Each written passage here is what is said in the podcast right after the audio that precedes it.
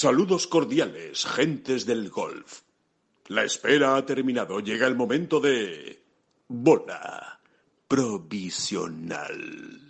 Fin de semana con dos citas, o tres podríamos decir, muy importantes en el calendario. Una tradicional en European Tour, el torneo de siempre, el que no falla nunca, el torneo de Suiza, el Omega European Masters, que bueno, es una de las citas con más solera en el calendario por, por el torneo en sí mismo, por donde se juega, siempre es el mismo campo. Bueno, vamos a analizar todo lo que hay en juego. Hay Ryder Cup, hay Race to Dubai final, hay mantener la tarjeta, muchas cosas y muchos españoles en, en ese torneo. Por supuesto, vamos a hablar del segundo playoff de la FedEx Cup, el BMW Championship. Prácticamente acababa antes de ayer, como quien dice, el, el primero y ya tenemos el segundo encima con John Rand de nuevo jugando con Tony Finau y Cameron Smith por si, por si tenía que cerrar algún tipo de herida, pues, pues lo va a hacer sobre la marcha, el mismo, el mismo jueves. Y con Sergio García peleando por meterse en esa final del, de, de la FedEx Cup.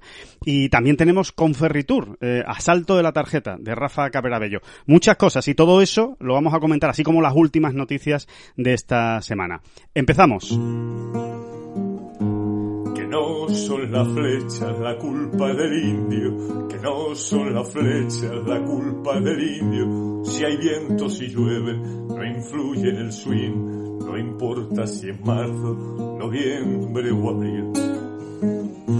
La culpa del indio, la culpa del indio, la culpa del indio. La culpa es del indio.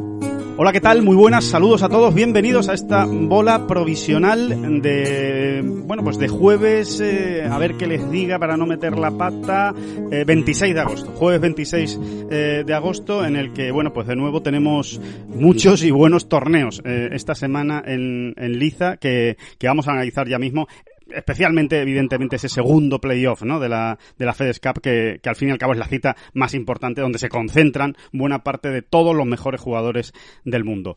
David Durán, muy buenas, ¿qué tal? ¿Cómo estás, David? Bien, te he visto ahí con cinturita, con una buena cinturita, ¿eh? para eludir. Sí, muy bien, está muy bien toda esa entradilla que has hecho de, de el, el, campo, la cita que no falta que viene nunca. El palo, me parece que viene el palo. Es, ese campo, ese campo que todos los años está ahí, un clásico en el calendario del circuito pero, pero te has, te has, te has librado de Menucido. pronunciar el nombre del campo. Tienes que pronunciarlo. Es que. Grand es. Ah, bueno. Grand. Es que el de francés eres tú, David, claramente. Es que yo no, yo no estoy a esa altura. yo no estoy a esa altura de, de pronunciación. Yo diría, yo diría Cransusier, diría yo. Yo diría, así me sale natural. Pero claro, si después uno piensa así en francés, pues sí, bueno, Cransusier. Bueno, venga. Es verdad. Crans Montana, ¿no? Crans Montana, ese sitio donde, yo, de hecho yo siempre digo Crans Montana para, para evitarme el Susier.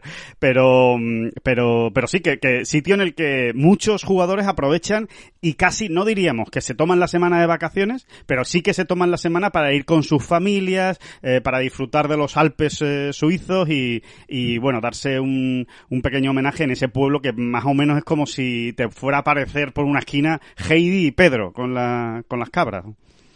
Oye, un campo, eh, tema quizá un poco manido, ¿no? Pero eh, que es de justicia recordar cada año, ¿no? Un campo donde eh, el golf español eh, sí. se ha hartado, ¿eh? Se ha hartado de, de cosechar sí, sí. éxitos. Es verdad que la última victoria allí eh, fue la de Jiménez en 2010. Han pasado ya, han llovido ya una pila de. Ya va tocando, de ¿no? decir. Sí, hombre, sí, sí, claro, ya, ya va tocando, ha ¿no? Allí, mucho tiempo, sí. Uh -huh. eh, sí, sí, sí, 2010 hemos dicho, ¿no? Miguel Ángel Jiménez. Y, pero bueno, allí se ha ganado mucho, se ha ganado bien. De hecho, creo que es uno de los campos, esos estudios que hacemos en Tengol que tanto nos sí, gustan, ¿no? Sí, sí, sí. Con el de Dubai, el propio, el propio Augusta National. Es uno de esos campos talismán, ¿no? Allí ha ganado Manuel Piñero, allí ha ganado una, unas cuantas veces. Allí ha ganado, qué raro Sebe, ¿eh? Qué raro. Qué, raro, sí, sí, sí, sí. Que, hasta tiene una placa. Cuantas veces, hasta tiene una placa, efectivamente. La mítica placa de, de, del campo de Suiza de Sebe. Sí, sí, sí. Y, bueno, Jiménez ha ganado, Sergio. Sí. Olazábal, Sergio, eh, Miguel. Eh, y vamos a ver, ¿no? Vamos a ver. Tiene uno la sensación, ¿verdad? No sé por qué, y, y pero es casi, casi me toca pedir disculpas, ¿no? Porque un, tiene la sensación de que el, de que el año está siendo excesivamente tontorrón. Me refiero al circuito europeo, ¿eh? Sí, sí. Y oye, y, y, la verdad es que antes de ayer, como quien dice, estaba ganando Nacho Elvira, que además era su primer triunfo.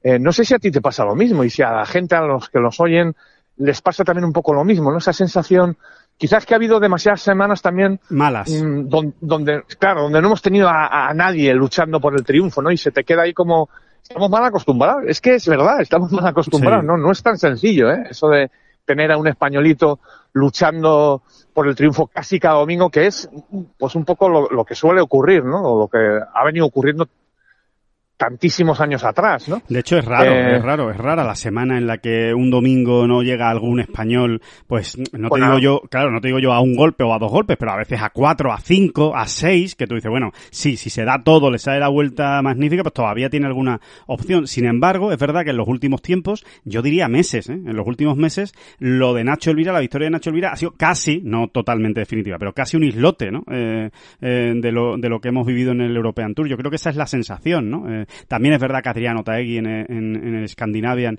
estuvo a punto, ¿no? De, ganar, quedó segundo, pero, pero no, ha habido mucho, no ha habido mucho. No, y, yo creo que estamos un poco subiditos, ¿eh? Porque fíjate, mira, acabas de sacar tú la de Adrián, pero es que también Cañizares tercero, quedó tercero eh, justo la semana después de ganar Nacho, quedó tercero. Sí. fin, eh, no sé si es que estamos un poco subiditos o un poco una mezcla de las dos cosas, pero sí que es verdad que tienen uno la sensación de que de que hay que echarle más, más picante a esto, ¿no? Y bueno, por eso decíamos, ¿no? Que Suiza, bueno, ha sido un campo donde históricamente, ¿no? Eh, se, nos ha han dado las cosas, se han dado las cosas bastante bien, ¿no? Bueno, hay una, David, respecto a eso, eh, hay una vara de medir que yo creo que es bastante exacta y justa eh, y, casi, y matemática, por supuesto, que es la Race to Dubai, ¿eh? Y uno echa el vistazo a Race to Dubai y, sinceramente, es que las cosas no están para tirar cohetes. Es que uno ve cuántos jugadores españoles había ahora mismo metidos en la final de Dubai eh, y para no tener que hablar de memoria, no equivocarnos y no meter la pata, pues mira, lo voy a mirar ahora mismo eh, y, sinceramente no hay tantos, ¿vale? Está John Ram, por supuesto, que está segundo, ¿no? Que, es, que, es la, que es la, perdónenme la expresión, pero es la bestia parda que, que está siempre ahí. Después está Sergio García, que no juega normalmente en el circuito europeo y que está en el puesto 30.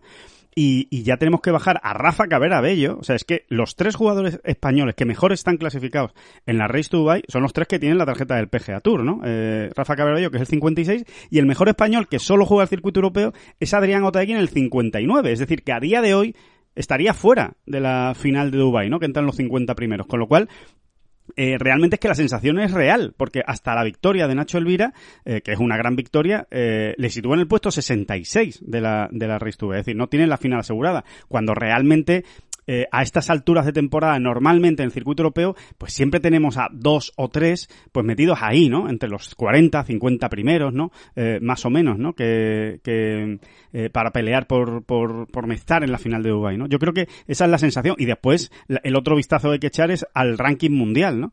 el ranking mundial realmente es que ahora mismo no tenemos a nadie del circuito europeo siquiera que juega solo el circuito europeo, ni siquiera asomándose al top 100 mundial.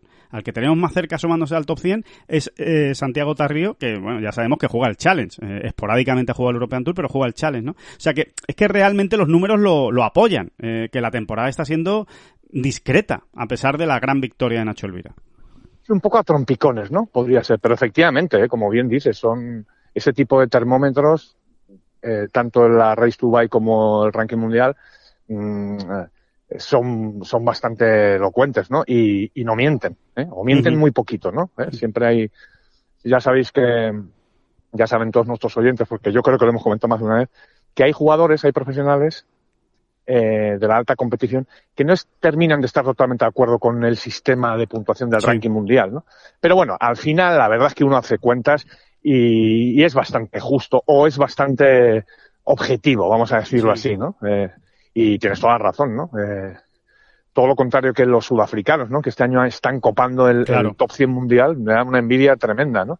Mm, cómo, cómo han ido subiendo, no sé exactamente cómo están ahora, pero verdaderamente llevan un año espectacular, ¿no? Llegaron a meter a 10 o 11 jugadores en el top 100 mundial, que es algo que nunca, nunca, nunca había conseguido el gol sudafricano, ¿no? es curiosísimo. Sí. Mira, y en el top 50 de la Race Tuba, ya que la tengo abierta, hay 7 sudafricanos que es una cifra muy alta. ¿eh? Sí, un poco. Creo que, que, falta todavía que rompa esa generación de los de los Anglés, eh, bueno, incluso meto ahí a Scott Fernández, ¿no? Que él esté ahí luchando en el Challenge. eh, Piguem. Piguem, em, sí. sí, sí, em, falta Que, que, se, que se enganche, que realmente se terminen de, enganchar, ¿no? A, a, la dinámica, ¿no? De, de estar ahí luchando por títulos, ¿no? Arnaus, en el circuito europeo. Arnaus, exactamente, ¿no? Arnaus que hace un poco de puente, ¿no? Sí. Eh, em, y, y, bueno, y, y, y, esa, esa, ese grueso de la Armada, que ya hemos hablado en este podcast varias veces de este tema, ¿no? Pues en el momento en el que la Razábal pues no está ahí a tope como él suele estar, o como ha estado tantísimos años, eh, Cañizares pues duda un poco también, aunque Cañi está volviendo, ¿eh? Cañi yo creo que está es de lo que está recuperando. eh, pues, pues ya, claro, ya, ya eh, es que es muy complicado, ¿no? Esto de. Sí, por eso también la noticia de Santita Río es muy buena. Y todo lo que está ocurriendo en el Challenge también es, muy bueno. Tiene que confirmarse, porque es verdad que esto tiene que confirmarse, pero de momento eh, las, los movimientos son bastante positivos, ¿no? y, es, y es importante, ¿no? Que se vaya refrescando y que vaya claro. Llegando llegando nuevos nombres y demás. Sí, hay que, hay que decir que en Suiza, esta semana, en lo que respecta al golf español, por, por terminar con este, este balance de los españoles, hay tres jugadores, eh, Carlos Piguén, eh, Sebastián eh, García Rodríguez eh, y Alejandro Cañizares, esos tres jugadores son los que están peleando por mantener la tarjeta del circuito europeo, ¿no? Por decirlo de alguna manera, ¿no? Eh, son los tres que, que, se están jugando en estas semanas que quedan de, calendario, pues el poder mantener los derechos. De los que están en Suiza, ¿eh? Obviamente hay más, pero no están jugando en Suiza. Y después tenemos a un segundo grupo que son los que pelean por estar en la final de Dubai, que serían, que no significa que los otros no puedan estar. Con una victoria, pues ya se meterían en la pelea por estar en la final de Dubai, ¿no? Pero para que me entiendan, digamos el objetivo más inmediato, ¿no? Eh, Nacho Elvira, Jorge Campillo, Adri Arnaus y Otaegui son los que están luchando y la Razábal por entrar en la final de Dubái. La Razábal está lejísimos de la final de Dubái, pero bueno, como tiene la tarjeta garantizada, él solo pelea por o se mete por la final de Dubái o seguirá un año más con su tarjeta como ganador en, Sudáfrica y, y, punto. Y después está ese verso suelto, en este caso, el que mejor se lo pasa de todos, que es Miguel Ángel Jiménez, que viene aquí y que juega en Suiza pues sin, sin presión alguna, más allá de la propia presión que él se pone, que desde luego es mucha y alta porque es competitivo y siempre quiere hacerlo bien cada vez que pisa el circuito europeo y ahí va, ¿eh? Ha empezado, lleva cinco hoyos y va al par. Y un palito más que pone, ¿no? En, en la ventaja que está cogiendo como, como mega record, recordman de, de, de, de, torneos jugados en la, en la, historia del circuito europeo, ¿no? Esos palitos que él va poniendo le encantan a Miguel, además. Sí, ¿eh? sí, sí, le, sí. enca le, encanta. Dice, otro palito más. Y ahora que vengan, porque además vienen azuzando, ¿eh? Él, él teme un poco a Soren Kielsen sí, sí, y a David Howell. No sé, bueno, David Howell lo va a tener más difícil, ¿no? Porque cada vez le va a costar más eh, jugar, ¿no? Sí, sí, eh, sí, Pero Soren Kielsen eh, es una amenaza real, ¿eh? Es, es la amenaza fantasma, sí, sí, sí, totalmente. Es la más, es la más grave, es la más grave que tiene, que tiene Jiménez porque, porque no tiene pinta de que vaya a perder la tarjeta de un, de un año para otro Kielsen. O sea que todavía sigue jugando bien, jugando sólido y, y, y manteniendo sus derechos. Creo además que, que ambos, eh, han bromeado ¿eh? alguna vez cuando se han encontrado en, Sí. en, las últimas presencias de Miguel en el circuito europeo. Creo que alguna vez han bromeado al respecto, ¿no? Como, como que Kielsen le dice, sí, sí, tú, tú, tú tranquilo. tú, tranquilo. tranquilo. que ya te cogeré. La verdad es que lo de Kielsen es, es otro motor diésel de estos tremendos, ¿no? Que no se rompe nunca, ¿no? El rubito, como le dice Jiménez. El rubito, aquí el rubito viene apretando y cuidado, cuidado con el rubito porque yo no me fío de él. sí, sí, sí. Así que, bueno, pues vamos a ver lo que, lo que ocurre en Suiza, que obviamente otro de los grandes frentes que tiene, que tiene abiertos esta semana, la, yo diría que el frente principal, más allá de, evidentemente, lo que nos interesa a nosotros del golf español, pero el, el frente principal, sin ninguna duda, es la Ryder, ¿no? La, la lucha por la Ryder Cup, la pelea por estar en el equipo de Harrington, en el equipo de Europa. Ahí tenemos a, tres jugadores, a tres pesos pesados del circuito europeo, como son Danny Willett, Henrik Stenson y eh, Francesco Molinari. Eh, yo he escuchado a Francesco Molinari esta semana, David, y me da la sensación de que él ha tirado la toalla, de que, de que él no cuenta con estar en la Ryder Cup. Obviamente, oye, como gane esta semana, pues ahí va, se va a meter en la, en la pelea, o como quede segundo, como lo haga muy bien en las semanas que quedan. Juega en la semana que viene en Italia, la otra en Wentworth. Dice que está jugando mejor. Recuerden que recuperó en la bolsa a Pello y Guarán, al, al Cádiz español. Así que, bueno, vamos a ver qué ocurre con Molinari, pero es verdad que ni siquiera ha hablado de la Ryder. Él está hablando eh, esta semana especialmente, no sé si como estrategia para quitarse todavía más presión o como que realmente lo piensa, eh, está pensando en el año que viene. Dice, bueno, a ver si consigo terminar bien este año y el año que viene vuelve a ser un año normal para mí, ¿no? Eh, de, de, resultados. Pero Stenson y Willett, no. Stenson y Willett están en Suiza con el cuchillo entre los dientes y pensando en la Ryder Cup y en hacer dudar a Stenson, a ver, a Harrington, perdón, a ver si le pueden quitar la idea esa fija que tiene en la cabeza, porque la idea la tiene fija en la cabeza, de que Poulter y Sergio sean dos seguros en las elecciones. Sí, bueno, a ver, eh, por partes. A Francesco Molinari le preguntas, eh, yendo líder con ocho golpes de ventaja y a falta de ocho hoyos, y todavía te dice, espérate, espérate, que esto hay que... muy, muy despacito y, además, y, muy tranquilo, muy despacito y muy tranquilo. Y además pero... hace muy bien, ¿no? O sea, Francesco Molinari es eh, realismo con mayúsculas, ¿no? Sí. no por no hablar de pesimismo, ¿no? Porque no se puede decir que Francesco sea pesimista, pero sí es un tipo Prudencia, eh, ¿no? que en ese sentido no...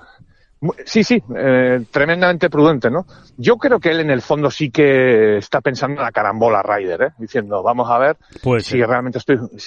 Pero también es verdad que, que, que, lo va a coger al vuelo, ¿no? O sea, voy Exacto. allí, eh, eh, lo que quiere es recuperar la confianza, ¿no? Pero, pero claro, claro que lo piensa, ¿eh? Claro que lo piensan. Él y su equipo, ¿no? En el sentido de decir, eh, si se cruza por el camino, o sea, si realmente todo sale bien como yo pienso claro. y consigo plasmar en el campo la mejora que ya estoy notando, ¿no? En el juego, en la evolución, pues eh, vamos a ver, ¿no? Vamos a ver, porque son una serie de torneos. Mm, el Wentworth puntúa muchísimo y, y muchísimo, sí, y, sí, sí. Italia también va a dejar un, un buen saco de puntos, ¿eh? Exactamente, ¿no? Lo que sí es verdad es que Francesco, mm, digamos que es el último en esta carrera, ¿no? Porque, sí. porque es el que peor ha jugado realmente, ¿no?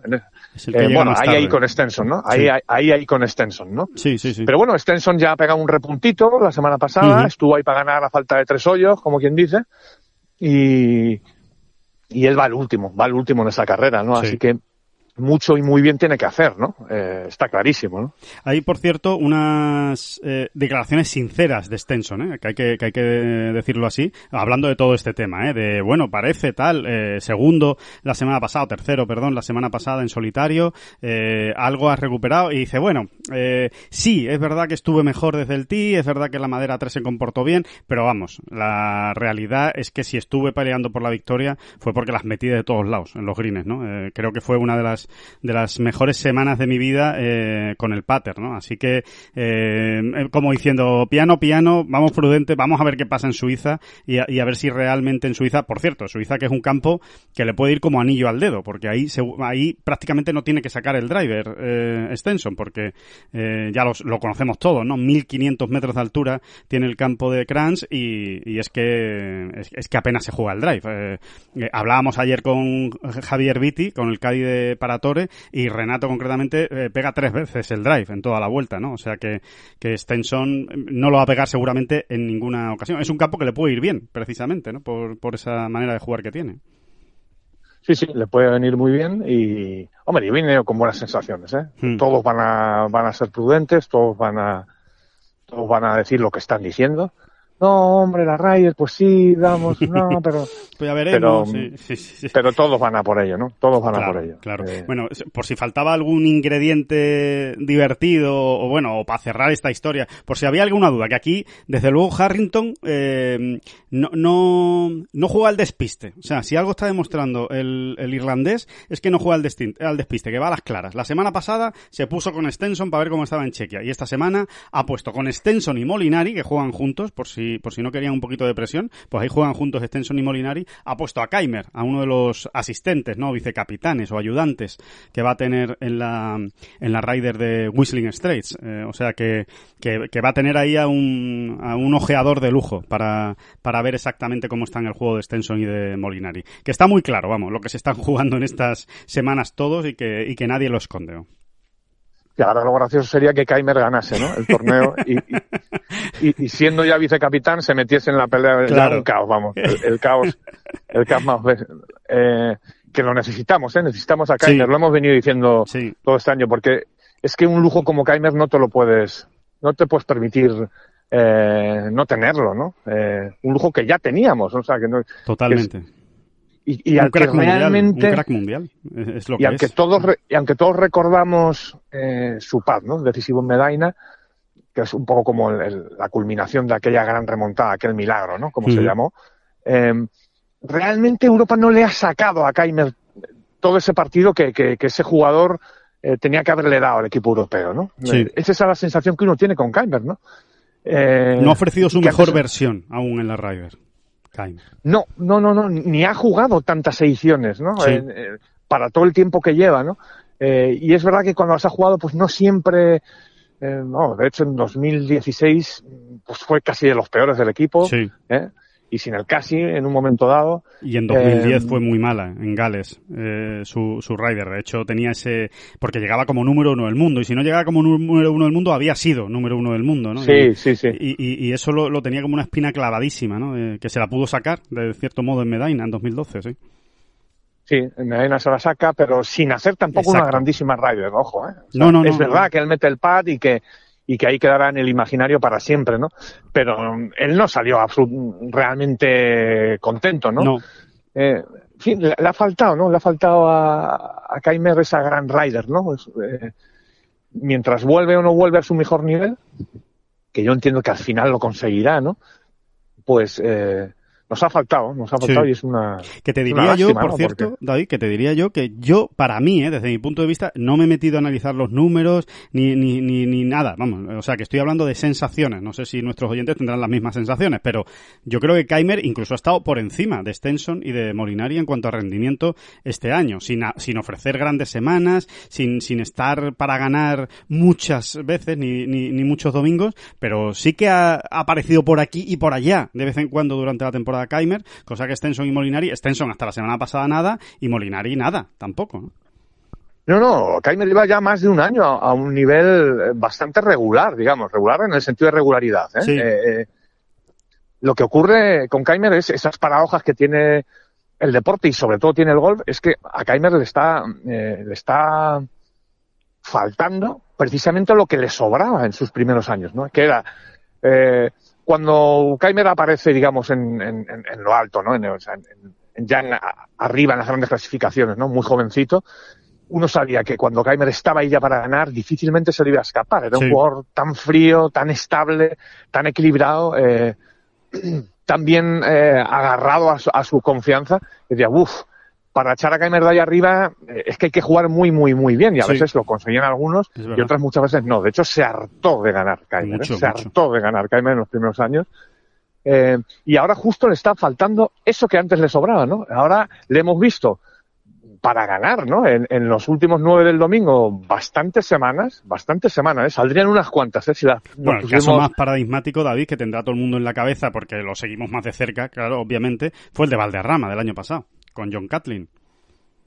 Por ejemplo, ¿no? Por ejemplo, pero ha habido otras cuantas más, ¿eh, Alejandro? Ha habido... Sí, sí, ha habido más, ha habido más, exacto. Y, y, y, y, es curioso, ¿no? Justo lo que le sobraba en aquellos primeros años es lo que ahora le falta, la capacidad de, de rematar, ¿no? Sí. Siempre ha conseguido, entre comillas, liarse de alguna u otra manera para, para, no, para no rematar la jugada, ¿no? Y, y no deja de ser tremendo, ¿no? Porque claro, eso es un círculo vicioso, ¿no? Llevas muchos años sin ganar y, y, es que el último que ganó fue el, el, US Open, ¿no? Me parece, ¿no? Todavía, a día de hoy. Sí, sí, sí, sí, sí el de Pinehurst, eh, exacto. El de Pinehurst, ¿no? Es que se, han pasado tantos años muchos, que uno no se lo cree, ¿no? Muchos años, bueno, concretamente siete años han pasado. 2014 fue el, el US Open de Pinehurst que, que se dice pronto, ¿eh? Para un jugador de su talla y de su, y de su categoría. Insistimos, ¿eh? Número uno del mundo, dos grandes a sus espaldas, eh, varias riders, bueno, en fin, eh, que, que, vamos a contar que no sepan ustedes de Martin Keimer, ¿no? Em, bueno, lo que, lo que sí es cierto, por todo esto que estamos diciendo, es que, a ver, que la semana es, eh, es curiosa, o sea, que es, eh, va a ser una gran semana, este Omega European Masters. Eh, decir que los resultados de momento son bajos, o sea, que, que va a haber que, que, hacer pocas, suele pasar también en este campo, es un campo en el que, bueno, pues se suele ganar, ¿no? Si el tiempo acompaña, si no hay grandes problemas y tal, pues se suele acabar ganando entre menos 15 y menos 20, ¿no? Más menos, más menos 20 que menos 15, y, y en este caso, bueno, pues de momento ya hay varios resultados de menos 5, menos 4, menos 3. Mira, precisamente hablábamos de Paratore, está con menos 4 en 9 hoyos. Eh, los españoles no han empezado especialmente brillantes, están ahí como un poco atascados en el par. Eh, el mejor ahora mismo es Carlos Piguem, que va al par después de 9 hoyos, lo mismo que Jiménez después de, de 6 hoyos. Pero, pero bueno, eh, por, por situar el torneo, simplemente, pues eso, decir que, que, va a haber que hacer verdis, porque los greens están bastante receptivos. Hay preocupación con los greens, están un poco saltarines, están un poco irregulares. Eh, vamos a ver cómo se comportan, porque seguramente, sobre todo para los turn para el turno de tarde, al ser unos greens de poa, pues lo van a pasar un poco peor, eh, obviamente, ¿no? Si ya de por sí están saltarines, pues por la tarde siempre es un, un poco más difícil todavía meter pads, ¿no? Así que vamos a ver cómo, cómo lo sobrellevan todos. Pero bueno, que semana muy interesante, ya ven, con muchos platos fuertes y, cosas en las que fijarse y estar, y estar muy, muy pendientes. Y ya, ya hablábamos de Ryder, Alejandro, yo también creo que, que porque ya Ryder pues lo va ocupando todo, ¿no? Es normal, Sí. ¿no? Eh, yo creo que también es una semana, una verdadera encrucijada eh, vital, ¿no? Para Sergio García. ¿no? Sí, sí, sí. Porque creo que si Sergio lo hace bien esta semana, ya está. Se acabó. ¿no? Ujú. Se acabó lo que se daba, ¿no? Yo creo que Y bien no es esperando- ganar, ¿eh? bien no es ganar, ni quedar segundo, ni quedar tercero. Es hacer una buena semana en la que haga un top 10 y se meta en la final de la FedEx. O un top 6, me da igual, o un top 8. O Sí, incluso si sí. acaba el 13 y por lo que sea, por las, por las carambolas se mete en la final, yo creo que todo lo que sea meterse en la final de la FedEx Cup es Ryder a, a la buchaca. Sí, sí, sí, yo creo que sí. Entonces, en ese sentido, hombre, si Sergio todavía en agosto, como quien dice, puede cerrar ese, Mm. Ese tema, pues eh, estaría muy bien. Y si no, y si no es así, se abre ahí un- un- una gama de posibilidades eh, curiosa, ¿no? O interesante, ¿no? Y es que, ¿qué va a hacer Sergio, Alejandro? ¿Qué va a hacer Sergio Claro. eh, si, si todavía él entiende que tiene que ganarse la absoluta confianza o que tiene que ganarse la elección del capitán, pues, pues es muy posible que lo veamos por aquí, por Europa, ¿no? Sí. También, sí, ¿no? Como ya han ido dando el salto otros, pues eh, si él no se mete en la final de la FedEx Cup, pues igual lo tenemos en Italia, o igual lo tenemos en Italia y en Wentworth, o igual lo tenemos en uno de los dos, ¿no? En uno de los Eh, dos, sí. A ver, yo creo, sinceramente, eh, creo, por lo, vamos, por lo que dicta un poco la lógica, ¿no? Yo creo que lo que habría es una conversación con Harrington. Eh, yo creo que hablarían eh, Sergio y Harrington y, y, y, y lo que le dijera al capitán. Sea, si, si Harrington le dice, tranquilo, Sergio, que yo cuento contigo, si quieres jugar en Wentworth, fenomenal, pero si no quieres jugar porque prefieres descansar, por lo que sea, eh, no sé, por, por tu calendario, pero tú tranquilo, porque yo cuento contigo, pues Sergio yo creo que en cierto modo preferirá ahorrárselo ir a Wentworth, no por nada, ¿eh? no porque por, por el descanso, sino porque es verdad que a él le gusta llegar a la Ryder con, con, con frescura. O sea, después de haber, después de haber descansado. Pero todo va a pasar por ahí, ¿no? Yo, yo me imagino que habrá una, una Sí, conversación. pero ya, ya, ya te digo, haciendo de abogado del diablo, ya Sí. te digo yo que en esa conversación, que no dudo que se, que se daría, eh, la respuesta de Harrington va a ser, mm, Sergio, vente para acá. Vente para acá y, y sígueme dando, o sea, que por lo menos eh, se dé ya el hecho de que tú estás eh, poniendo Claro. toda la carne en el asador. ¿eh? Claro. Sea, sígueme dando a mí esa excusa entre comillas, ¿no? Sí, para, sí, sí. para elegirte sí o sí, ¿no? Claro. es que es que eso es- eh, creo que es de cajón, ¿eh? O sea, en ningún ca- caso creo que cuando está haciendo lo que están haciendo Willett, Stenson, Molinari y, y Rose, ¿eh? Rose, ojo, que Rose, pues tam- también lo- seguramente lo vamos a ver, ¿no? Sí, en Italia digo yo, digo yo. Yo creo que en Italia En en Italia estar. Sí, sí, sí. Mm. Es que creo que va a ser impepinable, o sea, es que creo que Harrington mm, es lo que le va a decir a Sergio, ¿eh? directamente, ¿no? O sea, Sí. Le va a decir, eh, vente para acá y, y venga, eh, como los demás, ¿no? Vente para acá como los demás y a sumar puntos si puede ser y si no, por lo menos a, a- a- a que todo el mundo a vea dar la que... cara, ¿no? En cierto modo, a dar la cara. Sí, sí. Hombre, yo, yo creo que precisamente Sergio tampoco es que tenga que demostrar mucho las ganas que tiene de estar en una No, pero si es que, si, ¿no? si es que, Claro. si es que más no, no hay tu tía, si es que a Sergio lo vimos en el Portugal Masters hace tres años, Sí, en la previa también, pues en una situación muy similar, en una situación muy similar, ¿no? sí. Eh, sí, sí. Con Thomas Bjorn, acuérdate, ¿no? Sí, sí, Eh, sí, y se, y se fue a jugar al Portugal Masters. No se va a ir a jugar ahora a Wentworth o a Italia, vamos. Mm, estoy absolutamente convencido de que, de que, de, que, así va a ser. Sí, como tenga una mala semana, pero bueno, esperemos que no, ¿no? Esperemos que, que le cuadren las cosas en este Caves Valley, eh, campo nuevo, ¿eh? En el que se va a jugar este BMW Championship en Baltimore. No es una ciudad que haya visitado mucho el PGA Tour, bueno, prácticamente nada. Eh, el, el PGA Tour en toda su en toda su historia, en los últimos años, desde luego, creo que la última vez que estuve en Baltimore leí por ahí, estoy hablando de memoria y disculpen si me equivoco, pero creo que era por los años 50, la última vez que el PGA Tour estuvo en, en Baltimore. Así que, bueno, el campo es nuevo. Sí, se, han, jugado torneos importantes del, del circuito senior, ¿eh? del Champions. Eh, y luego allí se jugó la primera edición del International Crown femenino, aquel, aquella, aquel, aquella competición por equipos que ganó España, ¿eh? con quienes eran Belén Mozo, Carlota y Azara y, y Y, Beatriz Recari, ¿no? Sí, sí, sí. Pues vaya, vaya equipito vaya que formó ahí España. Vaya equipazo, sí, y vaya victoria que consiguieron, ¿no? Eh, pues fue en ese campo, fue en ese campo para... Ajá. Realmente no me acuerdo de nada, ¿no? Que es que pasan los años y, y, y, y que fue hace no bastante. recuerdo. Que fue hace, hace, Sí, ya, hace bastante, hace ya, unos cuantos años, sí. Fue en la, en la primera edición, que, que fue además coincidiendo con, con el año, yo no sé si fue ese mismo año, o un año antes, o un año después, en el que en la Solheim tuvimos a las tres españolas. Tuvimos a Carlota, a. Zahara y a Beatriz, a Beatriz Recari, y que por algún, en algún momento incluso estuvo ahí la posibilidad de, bueno, si Belén Mozo hace tres, cuatro cosas, cuidado, a ver si no se acaba metiendo también, ¿no? En el equipo de la, de la Solheim. O sea que, sí, sí, fue, fue una, una época, era una época dorada en ese, en ese sentido, en el, en el golf eh, femenino. Eh, la que ganaba más era Beatriz Recari en ese momento en el LPGA Tour, pero las tres eran muy sólidas. ¿no? De hecho, eh, hubo momentos en que las tres fácilmente estaban entre las 50 mejores del mundo. ¿no? Y, Volveremos a tener tres o cuatro españolas en y yo creo que el equipo de la Solheim. Yo creo Ah, que en el para... equipo de la Solheim, sí, sí.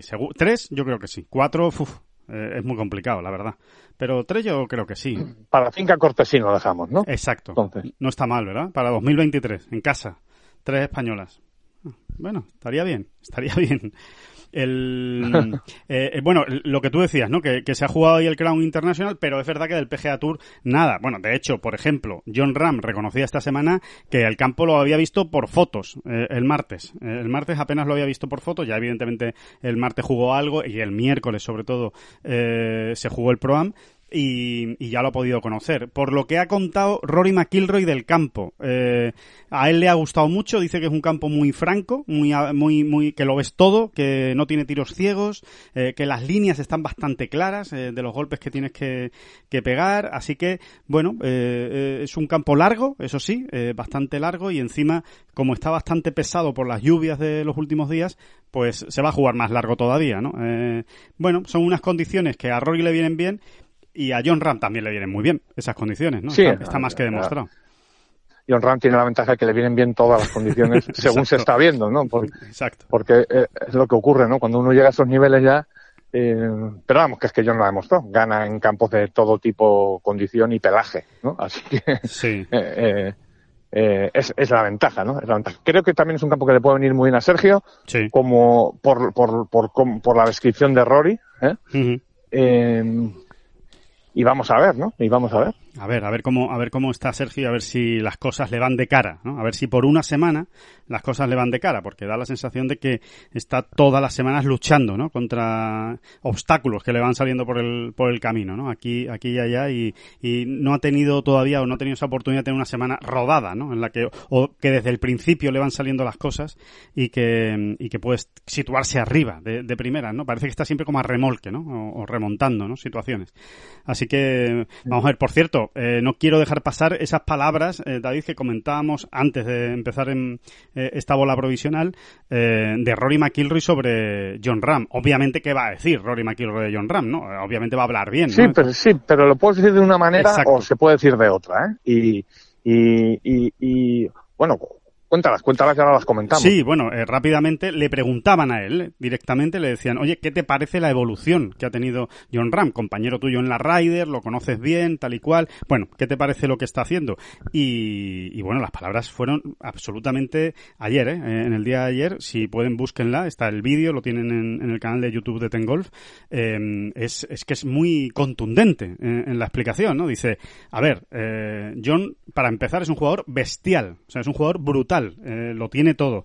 Dice, después, eh, es de lejos el mejor jugador del mundo en este momento. Dice, de lejos. O sea, no, no hay duda en eso, ¿no? Y tiene, está a un nivel por encima del resto y el resto vamos a tener que, subir nuestro nivel si queremos estar a su lado. Es decir, es curioso porque eh, McIlroy no da opción a que John baje su nivel. O sea, no dice, como John no baje su nivel, lo vamos a tener complicado. No, no. Dice directamente, nosotros vamos a tener que subir nuestro nivel si queremos estar a su, a su altura. Y después, yo creo que lo define muy bien eh, Rory, ¿no? Dice, me quedo con que eh, hay momentos eh, durante los torneos en los que estás convencido de que no va a fallar un golpe con la seguridad con la que con la que juega, sobre todo de Tia Green, y después la mentalidad que tiene, ¿no? Eh, dice para mí es una de las claves, dice Rory McIlroy de su de la calidad de John Ram, que tiene la mentalidad de que es muy bueno y él sabe que es muy bueno. Y, y, por ahí, pues eh, obviamente eh, es muy difícil de ganar y, y, tiene una confianza. Y después hay otra cosa que me gusta mucho de lo que dice Rory de John. Dice, otra de, la, de, los valores de John respecto al golf o de, la, de, las cosas que yo destacaría es que lo vive mucho. O sea, le importa mucho lo que sucede en el campo de golf. Le importa mucho el resultado. Se lo toma muy serio el, el golf. Dice, y eso es lo más importante. Tan en serio que no me resisto a a comentar una frase que dijo precisamente John el martes en la rueda de prensa hablando de si le había cambiado mucho su vida como padre eh, respecto al golf, las rutinas, los entrenamientos. Al final decía, hombre, yo todo el tiempo que puedo pasar con Kepa me encanta. Eh, mi hijo ahora mismo, vamos, es el centro de atención, tal y cual. Pero, señores, que nadie olvide que yo, de quien estoy enamorado es del golf. que yo estoy enamorado del golf, que mi amor es el golf. Y que yo eh, creo que no, que eso no lo tengo que demostrar. Y que mi entrenamiento de 8 a 5 es golf. Eso se sabe. En mi casa y se sabe en todos lados. De 8 a 5 es golf. Así que lo que hago es quitarme tiempo de la Xbox, de estar tirando en el sofá, pues de estar leyendo otras cosas, para estar con mi hijo. Pero el golf es sagrado, que nadie me lo toque. Y, y va muy al hilo de lo que decía McIlroy. ¿no? Sí, y ahora a lo mejor se me calienta demasiado la boca, pero los puñeteros estúpidos que ya estén dándole vueltas al, o que, o que ya lleven desde ayer, si escucharon las declaraciones de John o las leyeron, y ya lleven dándole vueltas al, hombre, pues a mí me parece que es que se ha pasado, ¿no? Porque eh, la paternidad a ver, eh, eh, aquí parece que hay que irlo midiendo todo, como se dicen las cosas. Creo que, que es importante ver cómo lo dijo John, en qué claro, contexto claro, claro. Y, y, qué es lo que dijo, ¿no? Y, y, y, también entender el fondo del mensaje, ¿no? Eh, que él lo está lanzando también porque quiere lanzarlo, ¿eh? O sea, que es que para él el golf es verdaderamente importantísimo. Eh, ya los estupiditos eh, y ofendiditos, que los va a ver, ya los está viendo, ¿no? Que digan, hombre, pues si John eh, dice eso, pues yo creo que debería medir sus palabras, sí. porque la... La familia es lo más importante, porque tal, porque... Sí, sí, sí, sí. Eh, en fin, ese tipo de... De, de, de estupideces, de, sí, estupideces. Sí, no, de mezclar no, churras con merinas. De mezclar Sí, no, de estupideces con las que estamos perdiendo tantísimo tiempo, no sé por qué, en los últimos años, o tengo yo esa sensación, o yo me estoy volviendo cada vez más neurótico, o, o, o, no sé qué me pasa a mí, pero es una sensación que uno tiene, ¿no? La cantidad de debates estériles en las que nos perdemos últimamente o en, las que se, o en los que se pierde la gente. Tante, no sé si es un tema también de, de bueno, de saber entender y, y, y utilizar y las redes sociales, ¿no? Y contextualizar. No, la, no, no ah. entender y utilizar, ah, de cómo, sí. se, cómo hay que entender y utilizar, usar eh, las redes sociales, ¿no? Porque parece que es que perdemos demasiado tiempo en, en estupideces, ¿no? Sí. Bueno, bueno, se me ha ido un poco la pelota, ¿no? No, pero, no, pero sí, sí, yo, yo sé, lo, sé lo que quieres Sa decir. ¿Sabes y, lo que quiero decir? No, no, no, o sea, sé lo que quiero decir y además. Es que, es, es que veo últimamente que, que, que, en todos los campos de la, de la vida, vamos a decir pública, ¿no? Eh, actores, eh, eh, deportistas, eh, fundamentalmente deportistas, yo es donde más lo veo, ¿no? Porque claro, es, es, lo que más miramos, a, donde más claro, y, y, de lo que más me ocupo, ¿no? Uh -huh. eh, todo el mundo midiendo sus palabras, todo el mundo a ver si a ver si esto va a ofender a estos y si no lo digo va a ofender a aquellos, ¿no? Y, y, y estamos siempre con tonterías así y, y, sobre todo gente con la caña echada permanentemente para ver a, a quién ¿Cómo pica, pillar, ¿no? ¿Quién cómo pica? Pillar, cómo pillar a uno Exactamente, ¿no? Uh -huh. eh, sí, sí, es así, es así. Eso es Vamos Twitter, a vivir, ¿no? vamos, a, vamos a vivir un poquito la vida de cada uno, la propia, ¿no? Y no a estar pendiente si alguien eh, eh, se ha, ha, patinado ligeramente aquí o ha patinado ligeramente allá o no ha dicho exactamente las cosas como entiendo yo desde mi púlpito o desde mi estrado eh, infalible que, hay que decir y hacer las cosas. Yo creo que ahí, eh. yo creo que ahí, eh, y ya que has abierto el, debate, me, sumo y, añado una, una, idea, ¿no? Que, por lo menos es, como yo lo pienso, ¿no? Yo creo que ahí tenemos muchísima culpa los medios de comunicación. Eh, y me englobo como medio de comunicación, aunque en este caso, evidentemente, todo va, toda tu responsabilidad va en función también del alcance que uno tiene. Obviamente, la responsabilidad del New York Times, en este caso, o del, o del país, o del mundo, o de marca, pues evidentemente siempre será mayor que la de Tengolf, porque su llegada es mayor que la de Tengolf, ¿no? No otra, pero sí, sí, sí. Por poco tiempo.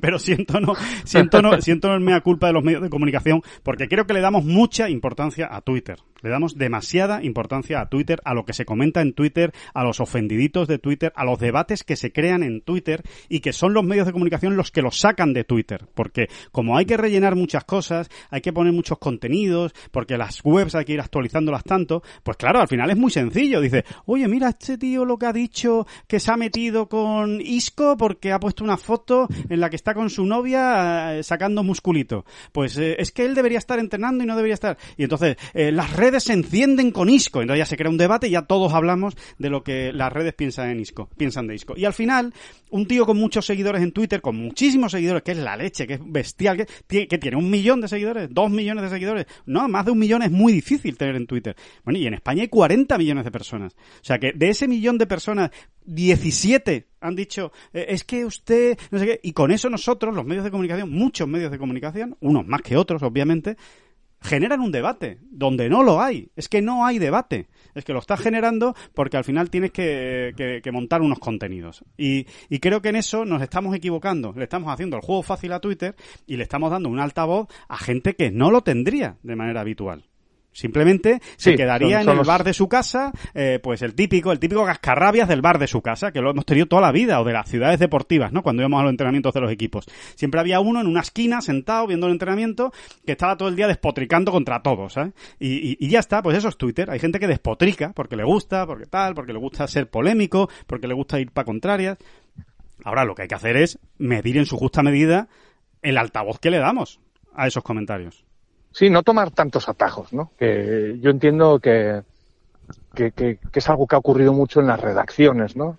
Eh, de los diferentes medios en los últimos años, ¿no? Se toman atajos porque, claro, es, es que te dan la noticia ya, bueno, la noticia, noticia entre comillas, te dan el temita, el, contenido, ya más o menos, claro, el contenido te lo dan ya, pues eso, ¿no? Eh, eh, hecho, ¿no? Sí. Y uno, pues, como quien dice a la una de la tarde, pues estar acabando ya su jornada de trabajo. Y muy fácil, además. Porque resulta, Exactamente, eh, eh, y son atajos que encima, eh, aparentemente, pues en el, caso de las webs, ¿no? Pues mm, atraen, ¿no? O, sea, crean ese morbo suficiente o ese interés, también entre comillas, suficiente para que haya los clics suficientes para que el jefe de turno esté contento, ¿no? Y son atajos que, que, se han hecho costumbre y que lo que han hecho es, pues, degradar la profesión brutalmente. En ese sentido, yo siempre espero, siempre espero que a nuestro nivel, ¿no? Pequeñito, ¿no? Y humilde, eh, modesto, eh, eh, la gente, ¿no? Pues, por ejemplo, nuestros suscriptores, ¿no? Que siguen creciendo, pues entiendan lo que nosotros, Alejandro, queremos dar, que es evitar, en la medida de lo posible, todos esos atajos, ¿no? Pues con mayor o menor fortuna, con mayor o menor brillantez, eh, darles eh, información, eh, un análisis más pausado, más tranquilo, más objetivo, sin dejarte llevar por las moditas o por las fobias del momento. eso, crónicas bien hechas y, temas bien pensados, historias, historias al final, que el, deporte... En el que el, protagonista sea el deporte y el deportista, fundamentalmente, ¿no? pero sobre todo el deporte, fíjate.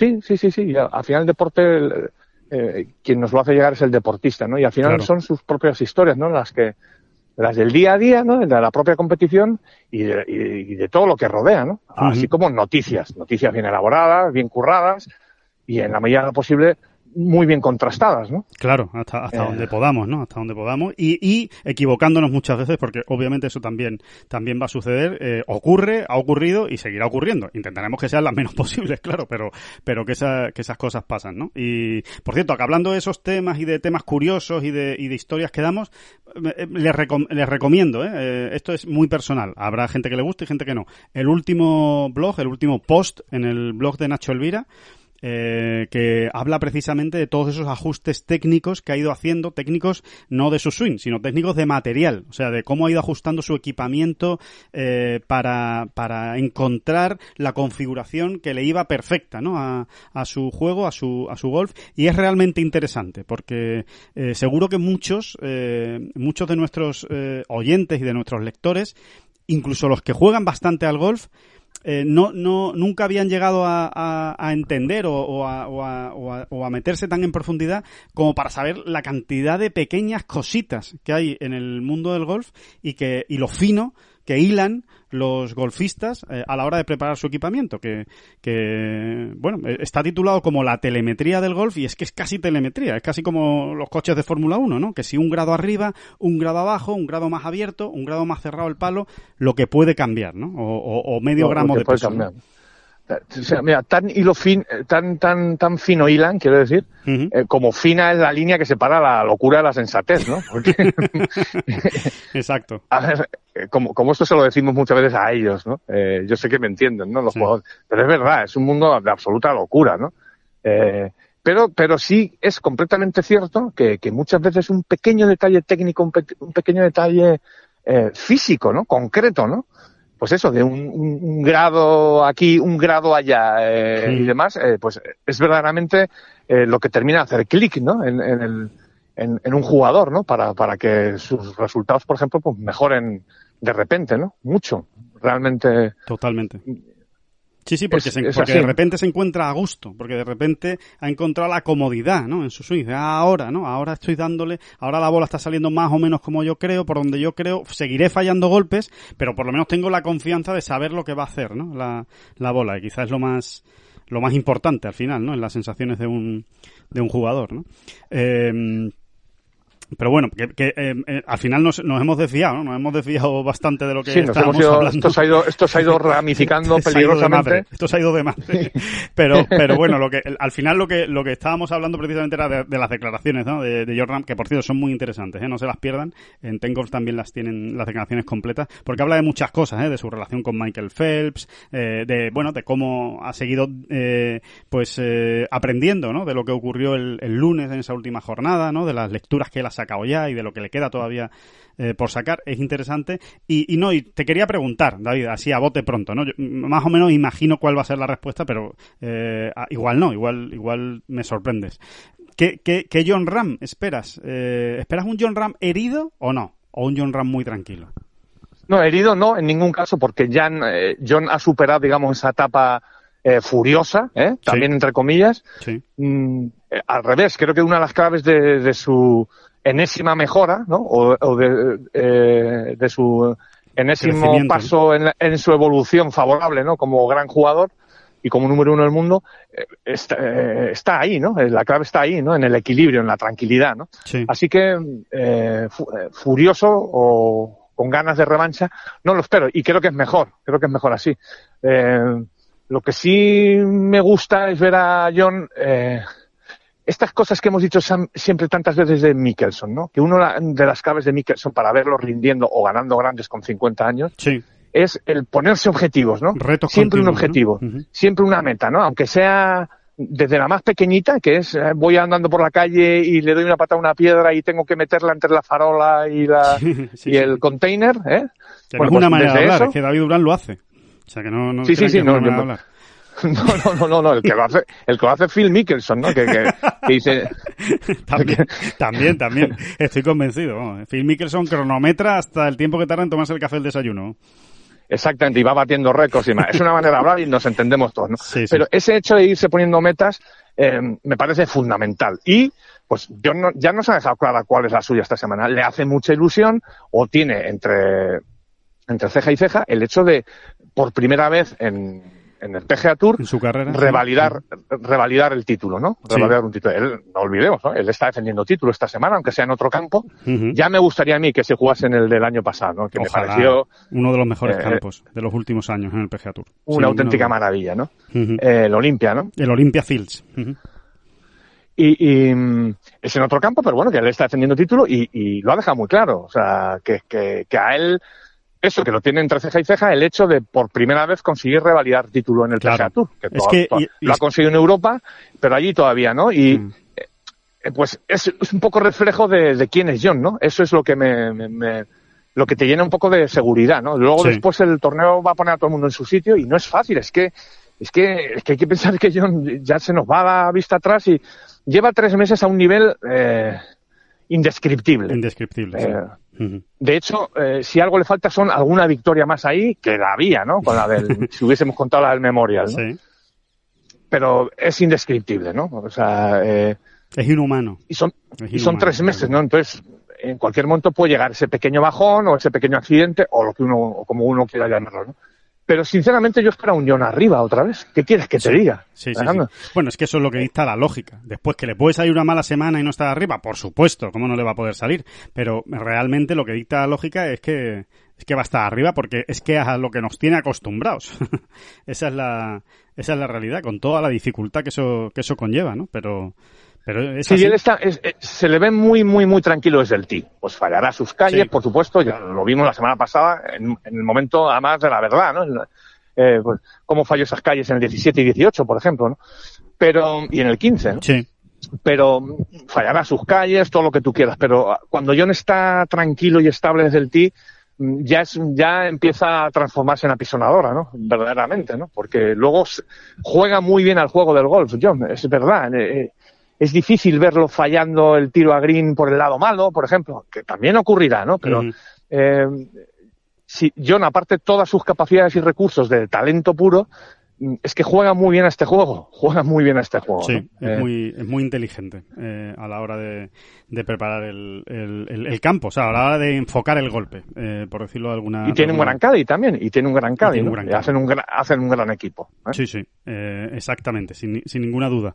Eh, así que, bueno, vamos a ver, vamos a ver lo que ocurre en este segundo playoff. Recuerden, para los que anden así despistados y no lo sepa, que yo creo que no habrá nadie que escuche este podcast que no lo sepa, pero bueno, por si acaso, que juegan 70 esta semana, que no hay corte, esta semana no hay corte después del viernes, y que los 30 mejores son los que pasan a la gran final de Atlanta, que ya recordarán, cambió ya el sistema y va por golpes, es decir, el número uno de la, de la, de la FedEx Cup empieza con menos 10 y ahí hacia abajo hasta, hasta el último clasificado, ¿no? Hasta el puesto 30 que sale al par.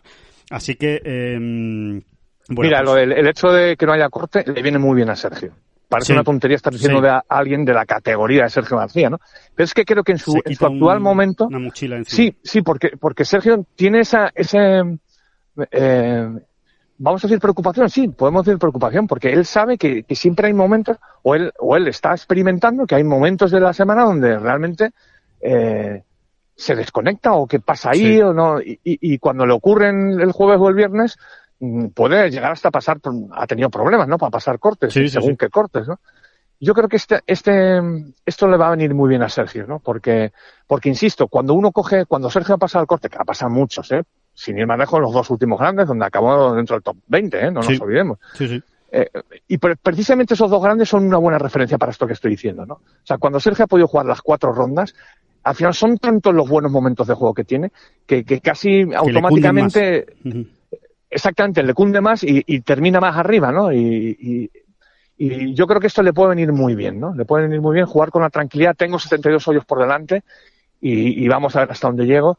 Yo creo que es un- una, una buena situación para Sergio la de esta semana sin corte. Sí, sí, sí, la verdad es que sí. Bueno, pues eh, nos quedamos con eso, ¿no? A ver si, si realmente le sale esa semana a Sergio, que recuerden, empieza el torneo en el puesto 44 de la FedEx y tiene que acabar entre los 30 primeros. Toca remontar. También va a tener que remontar, en este caso, eh, desde el primer torneo que va a jugar, eh, que es Rafa Caberabello. También estamos muy pendientes de él porque vuelve a la competición después de ser padre por segunda vez de, de su hijo Rafa, que, bueno, pues que nació a principios de esta, de esta semana, eh, perdón, a finales de la semana pasada y, se ha ido, se ha ido, está, está para jugar en, en Ohio, en, el, en la Universidad de Ohio State University, en el campo de la Universidad de Ohio, eh, que es diseño de Jack Nicklaus, por cierto, ese campo. Eh, bueno, pues ahí está Rafa para jugar el, la segunda de las finales del Conferritur eh, y la penúltima, porque solo quedará una más. Eh, recuerden, ¿no? Una mini gira de tres torneos, los 25 primeros de estos tres torneos, los 25 mejores de estos tres torneos, son los que conseguirán también la tarjeta del PGA Tour. Ese es el objetivo. Las cuentas son sencillas, ya se las hemos dicho, insistimos, entre los cinco primeros, tarjeta absolutamente asegurada en un solo torneo. Si haces dos top 10 o incluso dos top 15, pues puede ser que también lo, lo consigas. Ya no es seguro, pero puede ser que, también. Así que, bueno, pues solo queda desear que Rafa tenga una gran semana, ¿no? A ver si, nunca se sabe, ¿no? Pero igual el nacimiento de su hijo, pues también le quita una preocupación de encima de la cabeza, ¿no? Que al final, oye, no deja de ser una preocupación que todo salga bien, que no haya ningún problema en el nacimiento, en el parto, que la, que la madre esté bien, que está muy bien Sofía. En fin, pues una vez solucionado ese tema personal, digamos, de la cabeza, igual, igual podemos ver, ¿no? Esta semana la mejor versión de Rafa, que es la que necesita. No necesita otra que la mejor versión. Exactamente, ¿no? Y que y siempre con ese colchón que ya hemos, del que ya hemos hablado, que yo creo que él también lo tiene en cuenta y yo creo que, eso solo puede ser bueno, ¿eh? O sea, él sabe que tiene los derechos de juego para el del circuito europeo el año que viene. Sí. Y bueno, eso, eso es lo único que, que, tiene que eso es lo único que tiene que influir es en, en tu confianza, ¿no? En, estar tranquilo, en ir con reposo sabiendo que tienes dos oportunidades, dos semanas y que uno tiene que cuadrar. Exacto.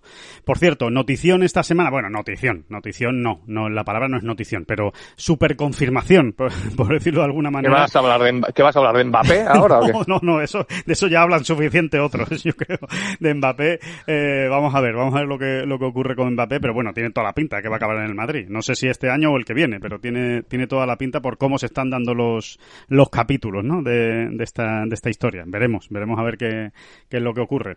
Pero, pero ¿Algún comentario de Mbappé, David, o no? No, bueno, que no, no, no puedo decir nada más, no puedo aportar nada más que lo que todo el mundo está viendo y leyendo, ¿no? Yo creo que los medios españoles lo están dando bastante bien, por cierto, todo, el culebrón, ¿no? Yo creo que más o menos nos vamos enterando de lo que ocurre, ¿no? Yo creo que si el Madrid mm, tiene dinero en caja para subir la oferta, lo van a tener que vender. Exacto. Porque, eh, es lo que, palabras de Leonardo. Es lo que en teoría va a pasar. En teoría lo que, lo que debe pasar, eh, o por lo menos por la experiencia que nosotros tenemos, ¿no? En, en, otros casos así, de cuando hemos estado muchos años haciendo fútbol, al final estas cosas se suelen arreglar, porque lo que no quiere el Paris Saint-Germain es que se vaya gratis eh, el jugador, como es, como es lógico y como sucedería el año que viene. Con lo cual, se podría decir que si Mbappé está convencido de irse, que creo que de eso no hay ninguna duda, pues están condenados a entenderse todas las partes eh, para que todo el mundo salga beneficiado en este caso, ¿no? Y, es la pinta que tiene. Pero bueno, vamos a ver, vamos a ver qué, es lo que... Lo que sí, fíjate, donde yo sí pondría un poco la lupa de todo este asunto, o es lo que me tiene más sorprendido, que en los tiempos actuales ¿eh?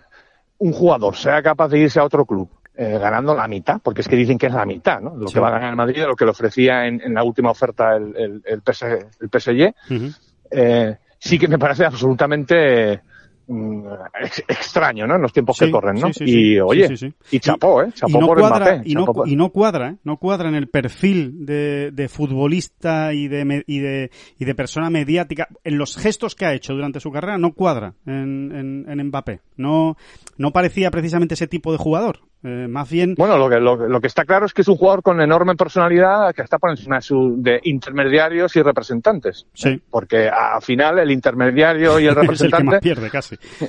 él va buscando sus porcentajes y obviamente gana más cuando el jugador gana más, ¿no? Es, esto es así, ¿no?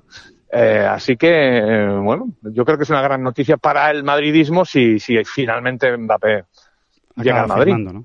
Exacto. Bueno, que, que, que, de Mbappé no íbamos a hablar, sino de otra noticia que, que es el Mbappé ahora mismo. De, bueno, yo creo que es mejor que Mbappé. Estamos hablando de John Ram otra vez, obviamente. Que, que es que se confirmaba, sé que ya quisiera Mbappé, ¿no? Eh, no, que, que se confirmaba esta, esta semana eh, su presencia en la Estrella de Andalucía Master. Nosotros ya se lo hemos contado muchas veces, iba a estar, lleva tiempo diciendo que iba a estar. De hecho, eh, tanto es así eh, que yo creo que, que les podemos contar una, una anécdota que no sé si se las hemos contado, la verdad David, eh, corrígeme si la, si la hemos contado y así no aburrimos, pero que eh, este torneo, este el Estrella Dam Andalucía Masters, coincidía con, coincide, vamos, con la CJ Cup, el torneo que normalmente se jugaba en Corea y que este año, una vez más, se va a jugar en Estados Unidos, el torneo del PGA Tour, se va a jugar en Las, en Las Vegas. ¿no? Exacto, se va a jugar en Las Vegas, pero eh, hasta que se confirmó la sede de Las Vegas, donde más posibilidades había de jugarse ese torneo, de hecho ya, ya había dado el sí el campo y todo apuntaba que se iba a jugar allí,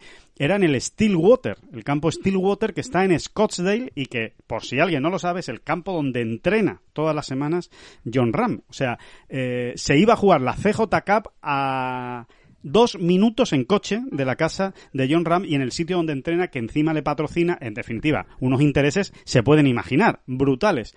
Bueno, pues el propio John Ram cuando, cuando parecía que se iba a jugar en Stillwater, eh, le dijo eh, a los eh, dueños de Stillwater, con los que evidentemente tiene una gran relación, le dijo, pues esto es muy mala suerte, muy mala suerte porque, claro, ¿qué, más querría yo que jugar en mi campo? Porque me lo conozco, puedo jugarlo a ciegas prácticamente y encima pues estar aquí en mi casa, dormiría en mi cama, o sea, nada me vendría mejor, dice, pero me he comprometido para jugar en, en Valderrama esa misma semana y no les voy a decir que no yo creo que una vez ya ha pasado todo y ya se sabe que oficialmente lo va a jugar, eh, hacemos bien en contarlo, porque creo que después, cuando John algún año no vaya a venir, eh, porque no pueda, porque no le cuadre, porque su calendario pues eh, le cuadre mejor ir a otro sitio y no venga a un torneo en España, estoy convencido de que va a haber muchos, esos ofendiditos de los que hablábamos antes, que van a decir que, que, feo, que si ya se ha olvidado, que si no sabe que, que aquí está el público que le quiere y que España y que no sé qué, no sé cuánto. Bueno, pues cuando ocurra eso, que tampoco nos olvidemos de otras cosas que, que se ha hecho como esta, que yo creo que es un... Bueno, los, los, los mismos ofendiditos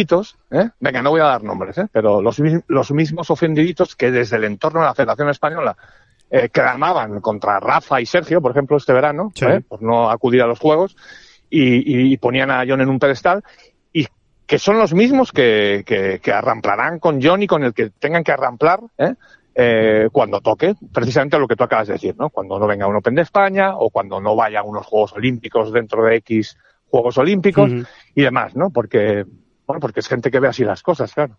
Sí, y porque la pues memoria es muy corta, la memoria es muy corta y muy débil, ¿no? Y, por eso eh, yo creo que hacemos bien, desde la máxima objetividad posible, en recordar también este tipo de gestos, ¿no? O, o las veces que Rafa Cabrabello ha venido directamente desde California para jugar el Open de España en el Centro Nacional, ¿no? Eh, cuando, eh, pues, pues seguramente no era lo mejor para su calendario, pero él venía y lo jugaba, ¿no? O por no hablar también de la cantidad de veces que Sergio ha jugado en España. Bueno, en definitiva, que, que es una gran noticia, que John Ram va a estar en Valderrama, Aprovechen todos para verlo. Bueno, no solo va a estar en Valderrama, va, a estar también en el Open de España. O sea que son dos semanas seguidas con John Ram en España. Eso es un auténtico lujo, ¿eh? Eso no se lo, no hay que perdérselo. Hay que, hay que ir. Eh, ya saben que están las entradas a la venta en los dos torneos, ¿eh? En el Acciona Open de España y en el Estrella Dam Andalucía Masters. En los dos torneos pueden ya comprar su entrada. Yo les diría que si tienen mucho interés en ir y saben ya que van a ir, no lo dejen para muy tarde, porque no sabemos cómo vamos a andar con tema de aforos, de de cuándo van a poder entrar en el campo, cuántos van a poder entrar en el club de campo o en Valderrama. Ojalá sean todos los que puedan y los más posibles, sobre todo porque sería una gran noticia para, para, para esta pandemia. Pero, eh, por si acaso, yo les diría que no anden muy, muy despistados y que, y que aprovechen. Sí, es que está ahí mismo ya. ¿eh? Es que, está ahí mismo, sí. Y, aprovechamos también para recordarles a los suscriptores de Dengolf, que ellos ya lo saben, pero bueno, que los suscriptores de Dengolf tienen un descuento especial eh, por el hecho de ser suscriptores de, de Tengolf para estas entradas. Han recibido un correo en su, en su email. Si no lo han recibido, pónganse en contacto con nosotros, pero bueno, lo han recibido seguro, eh, en el que les mandamos el código que tienen que, meter en la, en la, a la hora de reservar las entradas para acceder a ese descuento, un descuento del 25%, nada menos en las. Oiga usted, oiga que, usted. Que no es poco, para Valderrama. Así que aprovechenlo, recuerden, suscriptores de Tengol, ese descuento especial. Así que nada, una, una gran noticia para, para ir terminando esta, esta bola provisional, David, esa, esa presencia de John Ram en, en España, esa doble presencia de John Ram en España. Efectivamente, ¿no? Que nos, que nos va a situar además en un largo sprint final. Bueno, no tan largo, ¿eh? Que ya, hemos, ya hemos hablado de que no hay tantos torneos. ¿eh? No, hay tantos de momento. Vamos a ver qué pasa. Se acaba de caer, por cierto, David, hablando de lo que hablamos la semana pasada, ya que ha sacado el tema de, de los torneos que se van a caer, casi seguro, todavía no se han caído oficialmente, pero se van a caer los de China, del European Tour. Eh, se acaba de caer, ayer se hizo oficial el torneo de China del LPGA Tour, que era en octubre. Ya, ya han dicho que no se va a jugar. O sea que lo que les venimos diciendo, que es cuestión de tiempo que mañana, pasado, el lunes que viene, haga oficial el circuito europeo, que no se va a jugar el Volvo China Open y hagan oficiales todos los circuitos, que no se va a jugar tampoco el Campeonato del Mundo en China. O el HSBC. El HSBC. O sea, eso son, eh, es cuestión de tiempo que se caigan. Me imagino, me imagino, y esto ya evidentemente es opinión más que otra, no, no tengo ningún dato, pero me imagino que lo que están es buscando una alternativa. Es decir, en el momento que digan que el Volvo China no se va a jugar, poder presentar una alternativa. Es decir, pero se va a jugar tal. Entonces, eh, en eso se estará trabajando para no dar solo la mala noticia, sino también poder dar la buena noticia de que va a haber otro torneo en, en otro sitio. Exactamente, ya se cayó Marruecos y ahora se van a caer todos estos y el European Tour está trabajando duro con varias sedes y varios emplazamientos, ¿no? Ya hablamos de Mallorca, ¿no? Sí, sí. Eh, que ahí sigue estando ahí, no hay novedad al respecto, es, es, hay bastantes posibilidades de que tengamos un torneo allí, y, pero hay otras, ¿eh? Hay otras, hay otras sedes tipo Chipre y demás que también se están valorando para también esas otras semanas, ¿no? Que van a quedar libres. Claro que es importante. Por cierto, hablando de torneos nuevos, eh, damos la noticia, esta semana también se conocía, dos torneos nuevos en España del Challenge Tour en octubre en el Empordà Golf se van a jugar dos semanas seguidas eh, del Challenge Tour en España. Eh, eh, si siguen de esta manera, yo creo que podrían plantearse la posibilidad de llamarle Spanish Challenge Tour, porque es tremendo, es tremenda la importancia que ha cogido el, Challenge Tour en España y, cómo se está buscando España con el Challenge Tour, ¿no? La, las facilidades que está dando y, y, la cantidad de torneos que se están haciendo, ¿no? Recuerden que ya hubo dos en Santipetri, ahora estos dos en el Empordà, la final en Mallorca. Bueno, todo esto solo es bueno, ¿verdad, David? Como tú ya siempre has repetido, esto solo puede ser bueno para, para los españoles que juegan precisamente el Challenge Tour. No, totalmente. Es que el Challenge Tour sigue siendo una, la segunda división del golf europeo y cuantos más torneos tengamos aquí, mm, pues mejor, ¿no? Y pues todas eh, esas fuerzas vivas del golf, digamos, que, han entendido en, España que, que, es un, que es un buen asunto y que sale rentable, ¿no? Tener ese tipo de torneos eh, pues yo creo que son solo buenas noticias. Totalmente. Sobre, sobre, todo al final para los jugadores. ¿no? Yo estoy pensando más que nada en eso. Sí, ¿eh? sí, eh, sí, en la promoción de los esos jugadores. que, que pueden darle un impulso a sus respectivas carreras tremendo, ¿no? O sea, definitivo en un momento dado o, o clave, ¿no? Vamos a decirlo. Exacto, exacto. Pues nada, que aquí vamos terminando, aquí terminamos ya esta, esta bola provisional, que disfruten mucho del fin de semana, que disfruten de los torneos, de ese BMW Championship, Omega European Open, torneo en el Ladies European Tour, Challenge Tour, bueno, en fin, como siempre, hay un montón de, de citas importantes esta semana, que el lunes que viene se las volvemos a comentar, se las analizamos en profundidad y a ver si, bueno, pues si contamos cosas muy buenas, divertidas y, y muy buenas para los jugadores españoles. Que ha sido un auténtico placer. Muchas gracias a todos eh, por escucharnos y, por supuesto, muchísimas gracias, David Durán. No, no, las gracias a usted siempre. Que no son las flechas la culpa del indio, que no son las flechas la culpa del indio. Si hay viento, si llueve, no influye en el swing, no importa si es marzo, noviembre o abril la culpa es del indio. La culpa es del indio. La culpa es del indio. La culpa es del indio.